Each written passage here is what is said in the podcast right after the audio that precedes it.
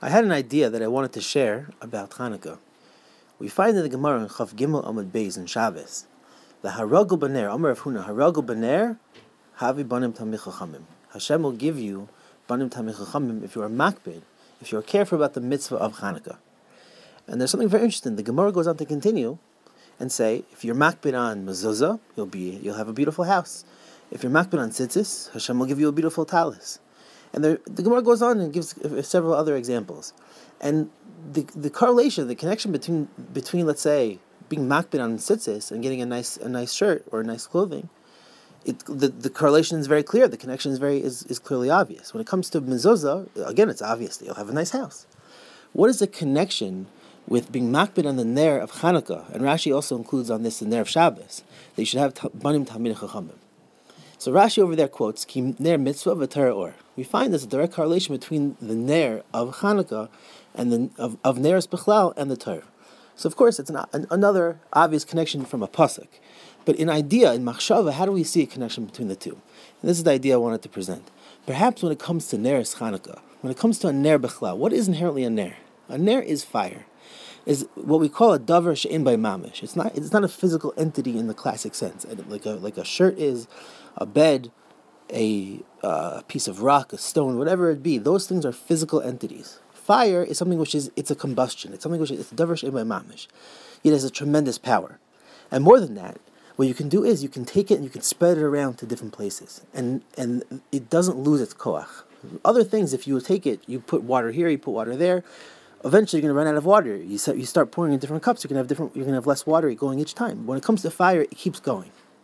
The idea by fire is, is it's something that where it continues for the future. It has a tremendous power, tremendous potential.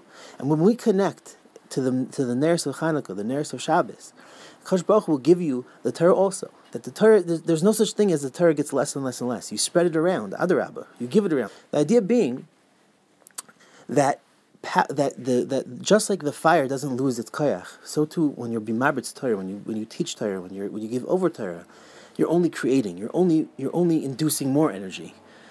I had another. I had a, I had a story once with my Rebbe that uh, I had a friend who was visiting from the Tivaria, and he would come to visit me on Thursday when I was in the Mir, And I made a joke to my Rebbe in front of my friend. I said, "Oh yeah, he's coming to the Mir, so I can you know I can brainwash him." And my Rebbe said, "Chas v'shon, we don't when we Torah, it's it does the job itself." The idea being it's that you don't need to sell the Torah. You don't need to brainwash the you know for, in order to teach Torah. Torah sells itself, and I heard somebody actually said that b'shem Noach Weinberg that the Torah sells itself. The idea being that all it needs is a place for the Torah to land, and it's going to burn, just like fire. Fire, all it needs is, is oxygen. It doesn't need anything else. Doesn't need any other type of. All we have to do is become people that can spread the Torah. Become become somebody who allows the oxygen, who allows the, the space for it to for it to burn, for it to grow, and it will burn. It will burn.